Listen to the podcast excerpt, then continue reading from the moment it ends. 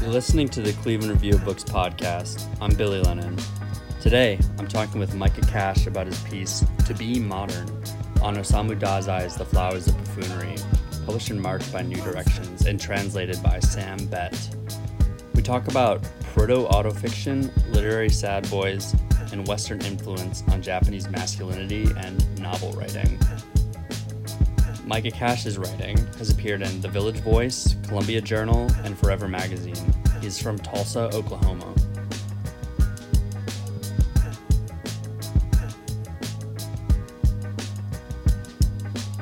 Micah, how's it going?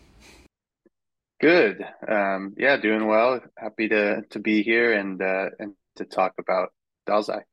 Yeah, and you're up in you're upstate right now, working working on your writing. How many thousands of words are you pumping out a day?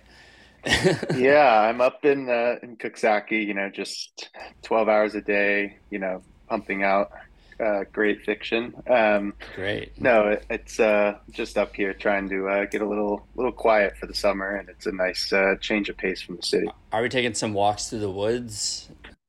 Oh yeah, walks some by the river, river walking. Yeah, yeah, um, yeah. Lots of uh, lots of state money going into uh, to the riverfront for this like tiny town up here. So, you know, one thing I noticed about this book, like after I finished it, was like, it's like a flower but it's also a dude kind of like upside down as if he jumped off a building. Oh yeah, you know, I, did I didn't you notice, notice that? that? at all. Yeah, yeah. I did not. I'm honestly not a not. I'm a big fan of all these translations that New Directions is putting out, but I'm not a big fan of the cover on on this one or even um or even the the earlier Dazai ones. I don't know something about like the the colors of this cover like does not match the book for me. Yeah, like pink and a nice nice blue for the right. uh, setting sun. Um, it feels nice though. Anyways, how did you come to Osamu Dazai? Yeah, um, so I first heard of him. Uh, Paul Beatty was my um, professor at, at Columbia, oh, wow. um, the novelist uh, and yeah, I mean, he's amazing writing professor, and uh, he's like very into Japanese fiction. If you read his books, that that kind of comes through. Um, but he recommended Dazai first to me, and then I sort of started to see him everywhere. Like about a year ago, there was this essay in Dirt about how he like no longer human was big on BookTok Mm-hmm. Um, and I had just read The Setting Sun at that point, and then I was like, all right, I got to see, you know, what is this Dazai book that is like blowing up on TikTok? Um, and then I saw, I was just looking at what New Directions had coming out, and um, this looked like an exciting one. Mm-hmm. Yeah, No Longer Human was great. That was my first foray. I took a course um, in college with Jed Deppman at Oberlin, RIP. Um, I just like remember. I mean, yeah, we're gonna get into the sad boy shit later on. Yeah. But he's just like, my life will never be the kind of life where I'm with my family driving by a waterfall, like, and that's like always yeah. stuck with me. Yeah, that book, uh, that book hits hard.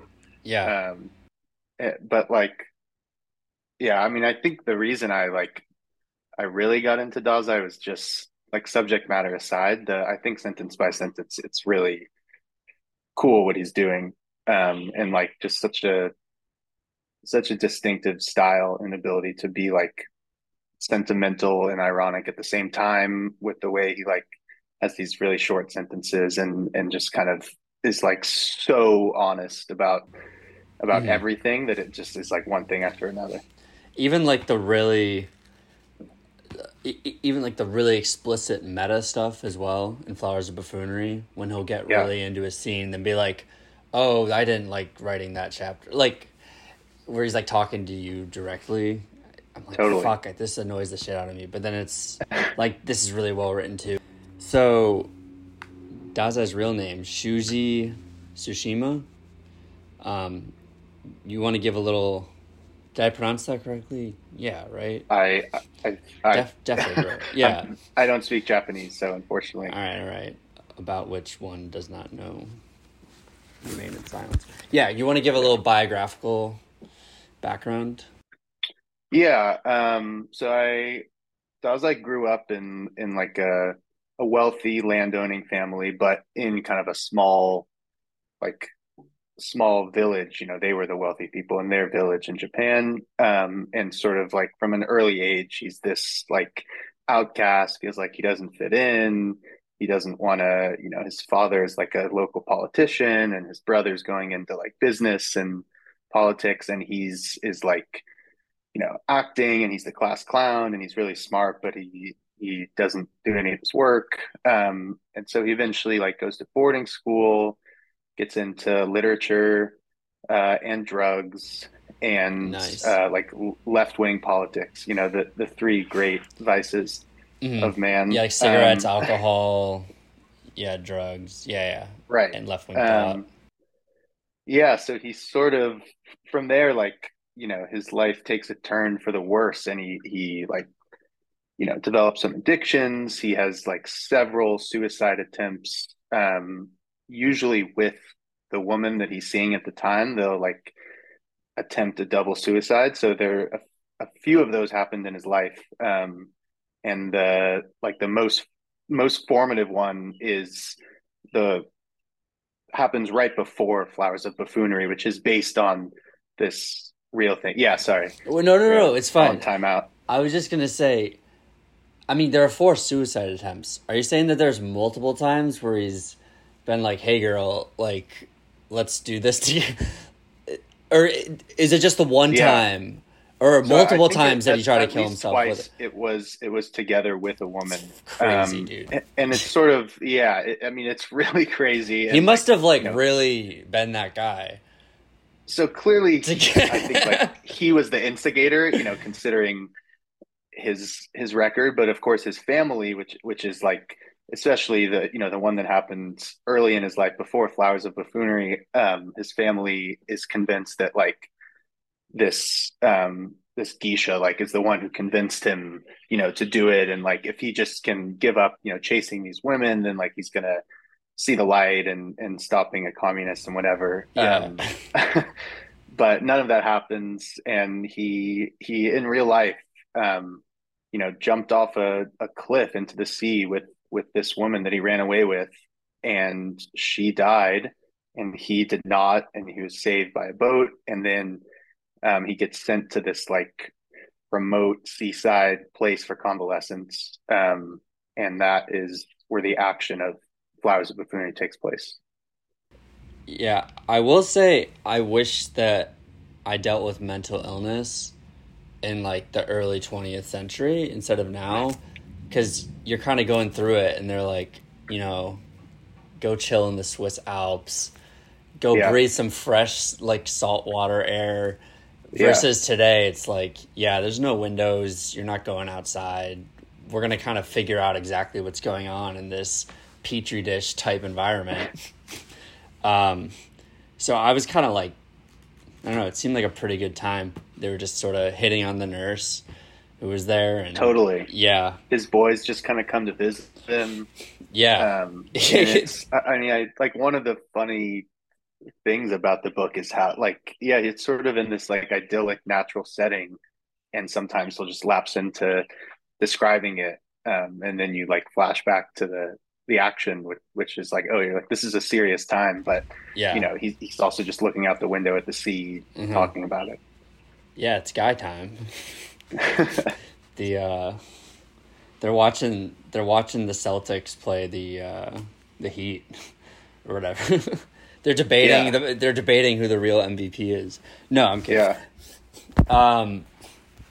So on, on that, actually, um, I, I'll say something, which is just that one like one thing I like about this book and Dazai in general is, um, I think, like in a a bit of a sneaky way. He's like writing about masculinity a lot. Mm-hmm. Um, and then not not so much like the character in this book, but in his other books, his you know main characters, which are modeled after him, are sort of very misogynistic at times. Um, I think, and I think clearly like he was aware of that as the author, but you know they're they're definitely like bad guys, um, but they're also like really struggling with um, like their understanding of masculinity, and I think mm. it's very related to like a lot of the nationalist stuff that was happening in Japan, and then a lot of the stuff in like that's the you know military nationalist stuff, but also Japan's literature was like going through a bit of a crisis when a lot of their top writers were starting to imitate a Western style and kind of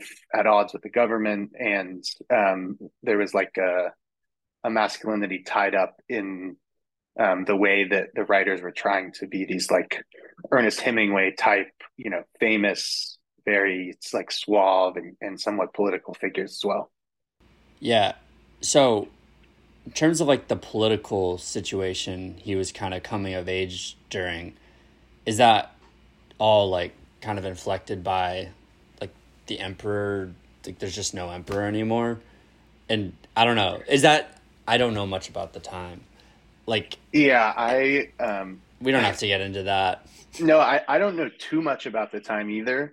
Um, I, I think what happens is Japan has this period um in like from the eight from the late 1800s to the early 1900s called the Meiji period, where um, there isn't really an emperor and, and things open up a little bit and they're kind of um, growing fast and like doing business with the West, whatever. And then, you know, after World War One, things kind of closed down. Um, and Emperor Hirohito is coming to power, and they, it takes this huge like ultra nationalist turn that obviously leads to like the the Japan of World War II, which is like he's coming of age. Um, you know, he's he's coming of age as World War II is about to start. Um, at least in in Europe, I guess, and, and like that's a whole generation in Japan like grew up, and then in their like early adulthood, you know, the the politics turned crazy and they and they started military expansion in China and all this stuff and that like formed a generation that actually like the setting sun became a term mm-hmm. from the title of his book became like a common term in Japan to refer to this generation that like you know according to him I think just like never really had a chance um because of like everything that that Japan went through uh with World War II and then the occupation after yeah, so in like the 1880s or so, like or er, like these Western ideas, Western cultures kind of coming in. Uh, yeah. individualism, like the the I novel, uh, arguably makes its way into Japan at that time. Uh, guys can be less just sort of subjects under the emperor and have a little bit of experimentation to think about what it means to be a man. Uh, or in, in more of an individual um and then everything just sort of changes. Like yeah. and we're going right back into the straight jacket ideological straight jacket. Totally. So could you talk a little bit about you know maybe sad boy leitmotifs aside um you talk about autofiction a lot the i novel i sort of brought it up there could you talk could you discuss how that form kind of took hold in Japan during this period when the West was having more of an influence. Yeah. Um, yeah. So the I novel is is like generally it's this big genre in Japan. It started sort of right at the start of the 20th century, and it's generally thought that like in the late 1800s, Japanese writers started reading um, like European naturalists um, Baudelaire, people like that, and they realized like, oh, like you can write from this eye. You know, this is cool. This is different than what we're doing. Um, and and these like intensely personal, you know, first person novels where the narrator is basically the author start start being in vogue. Um, now, like this all just seems so common, but like back mm-hmm. then, I, I think it was like pretty radical. Um, and so Dazai comes a little later and like picks up on that trend. And I think he's a little late. Like the I novel was had already been around for a while and that like wasn't um like he's just past that era kind of, but obviously he's influenced by that. At the same time, he's influenced by I think like the Europeans doing it. Like he was very into French writers like Gide, who did this metafictional stuff. Um, and you see that in Flowers, where he like goes a step further than I think. Um, part of the I novel is that acknowledgement of like there is someone behind the curtain and like these aren't you know this isn't just like characters on a page like there's someone behind there writing it mm-hmm. um but Dazai in Flowers like really takes the next step um like some of the you know French auto fiction writers were doing and and being like i'm going to make this like a key part of the book is writing about the act of writing it and writing about i think there's a line where he's like i'm using my narrative position to hoodwink readers um, and of course like there's just so many levels to that because it's it's like well yeah you are but if you're telling us that then that's that's just a further form of manipulation um, because like by putting it all out there you're you're able to kind of like subvert that criticism.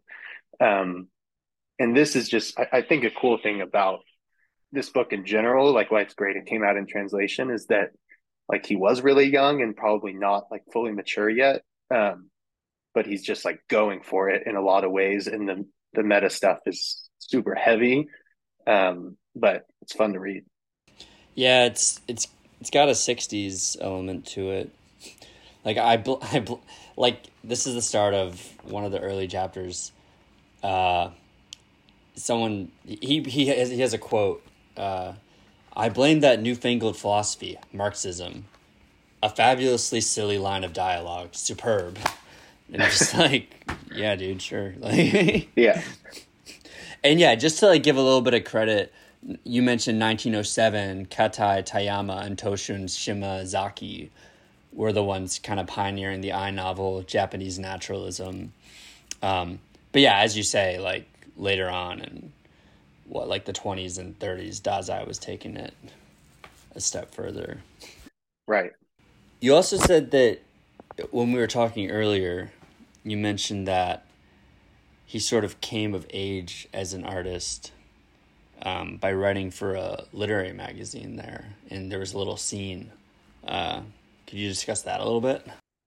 Yeah. Um, so this uh, this book, Flowers Buffoonery, was originally published in this small lit mag um, called The New Romantics. It was a Japanese word, but I'm not going to try to pronounce it. Um, and it it uh, this critic Jun Eto, who I cite in the piece, who I read a lot of great stuff about. He's a Japanese literary critic, and he has this big essay on how like this is a forgotten group, but they were really influential, um, like given what they represented in at that time of Japan, because it was a bunch of people who were writers, were like very focused on aesthetics, like that was their their big thing, and so they were very good writers, but um, they were looking for some way to like distinguish themselves from the Western influence that had happened within the arts in Japan and their the way they did it was just like turned super nationalist and like returned to traditional Japanese culture. They called themselves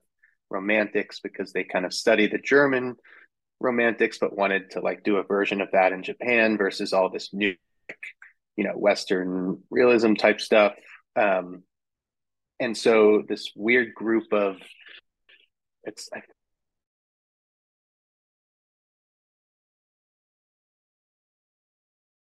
Japanese literature scholars like forms to make this magazine. And for a couple of years it's like the big you know new lit mag in Japan um, except for the the one caveat that they're just affiliating themselves with this brutal emperor who like you know soon after starts expanding into China and and you know becoming like totally infamous. And so at that point they kind of fall out of favor and, and don't get talked about as much. Um, but Dazai was a part of it, his big break was getting this book published in that magazine. This that was like the, his first fiction that um, had any sort of like commercial success.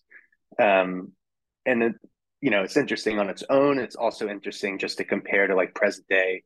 Um, you know, Dazai's style does have some uh, some similarities to alt lit, as I mm-hmm. mentioned in the piece. And I, as I was reading about that magazine, I was just thinking about um, you know, there's some new literary magazines now. Um, I'm not going to name any names, but there's been discussion about like strange ideological bedfellows with, within yeah, those yeah, yeah. Um, magazines, and I think that that's like exactly what what this new romantics group was was like a strange ideological group that nevertheless was, was like producing very good writing.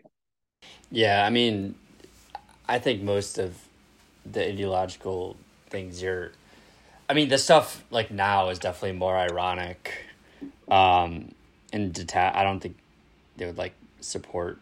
So yeah, j- just a couple more things then I'll let you go. You don't have to really get into the BookTok thing per se. Um, but I guess this speaks to that. Um, and I get we've talked about the form as you could answer this in a couple of different ways, like the sad boy stuff, uh, political themes, or form. Like, why do you think it's so resonant now? And he's, you know, getting more of a readership. And- Yeah, um, like I think that you can't discount just like his style, which is like very short sentences, so just sort of extremely like readable. Um, you know, all of his novels are very short, but yeah, the, the, the, that style of like short, declarative, first person sentences. Um, and you're like, oh, I mean, this is like so easy to read. There's nothing like dense at all about the prose. Um, and so I think that that lends itself well to BookTok. Um, but yeah, I, I, think the sad boy thing also like plays a big part of it. Um, like I just kept underlining these lines and no longer human, especially, but also in in flowers, where I'm just like, ever like people would love this if, if this was written in a book today and it, it, seems so relevant and yet it's you know it's like 90 years ago in in rural japan. But um yeah about just like being young and like confused and angry at the world and like totally jaded and and black pilled about politics. Um but then at the same time like hopelessly romantic um, and like you know very self-defeating. And he's always, his characters are always very self-defeating in their love life but they then will just like you know go on these soliloquies about you know how obsessed they are with their um, with their beloved and and how it's tearing them apart. And and there's like an there's like an emo quality to it that I think yeah yeah. um, I was gonna say. makes it makes it relevant today.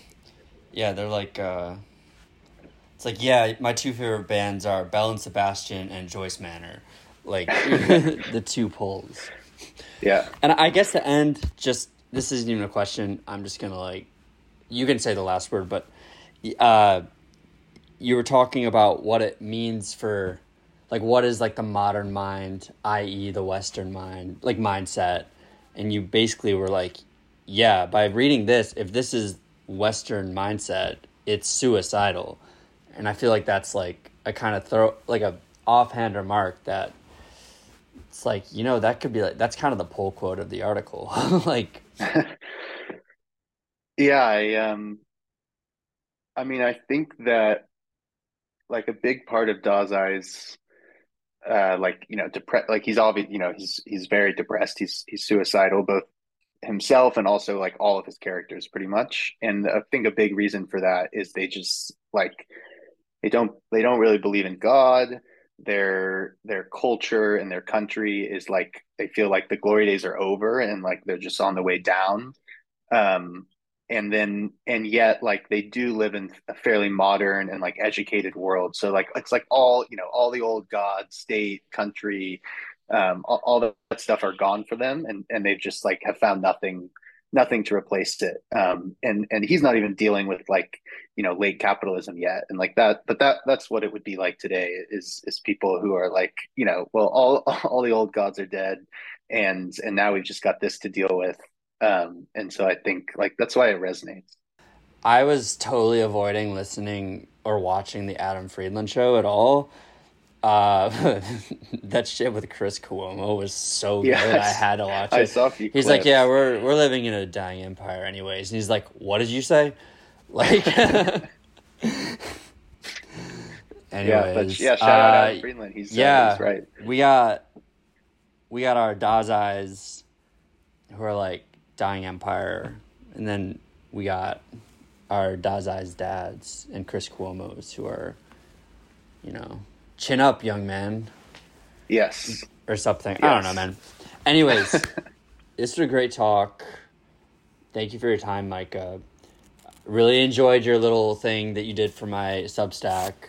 I had to ask my boys what was what was kind of running through their minds. What were you guys thinking about? yeah, I mean, I uh, I appreciated being included, and uh, you know, any anyone can enjoy Dazai, I think, but the Flowers especially felt like a little bit like uh, like a book for the boys, just hanging out with yeah. their friends in, in convalescence. Yeah. Hell yeah, dude. Yeah, man. Yeah, man. All right. Well, Thanks, have a Billy. good one. Yeah, stay in yeah, touch, Micah. Good luck with the uh, with the writing. Sounds good. Hit, hit me up when it. you're in town. You guys, uh, you have your your reading tonight there. We got a reading, bro. Or, yeah, I'm, I'm. Unfortunately, I'm up here. It looks fun. Um, so hopefully, I'll make the next one. Yeah, I'm gonna try to record it and maybe cool. toss that toss that bad boy up. Yeah, good luck and uh, have fun. I'm sure it'll be great. Take care, man. Peace. Thanks so much. Thank you for listening to the Cleveland Review of Books podcast. Producer aLiVE of Cleveland's own Muamin Collective graciously provided the music we used for the intro, as well as the one you are listening to now. We publish reviews, essays, interviews, and excerpts online at clereviewofbooks.com about three to four times per week. We recommend signing up for our bi weekly newsletter, a link to which can be found in the show notes as we all adjust to a shifting social media environment. You can also purchase print issues and merch, including hats, totes, and shirts, in our online store. I'd also like to shout out all of our amazing editors, including Zach Peckham, Bree Demonda, Robert Giddings, Alana Pakros, Angelo Maniage, Morgan Ford, Michael Credico, Helen Rauner, Jacob Brueggemann, Philip Harris, Ali Black, Isabel Blakeway Phillips, Eli Scope, and R.A. Washington. See you next time.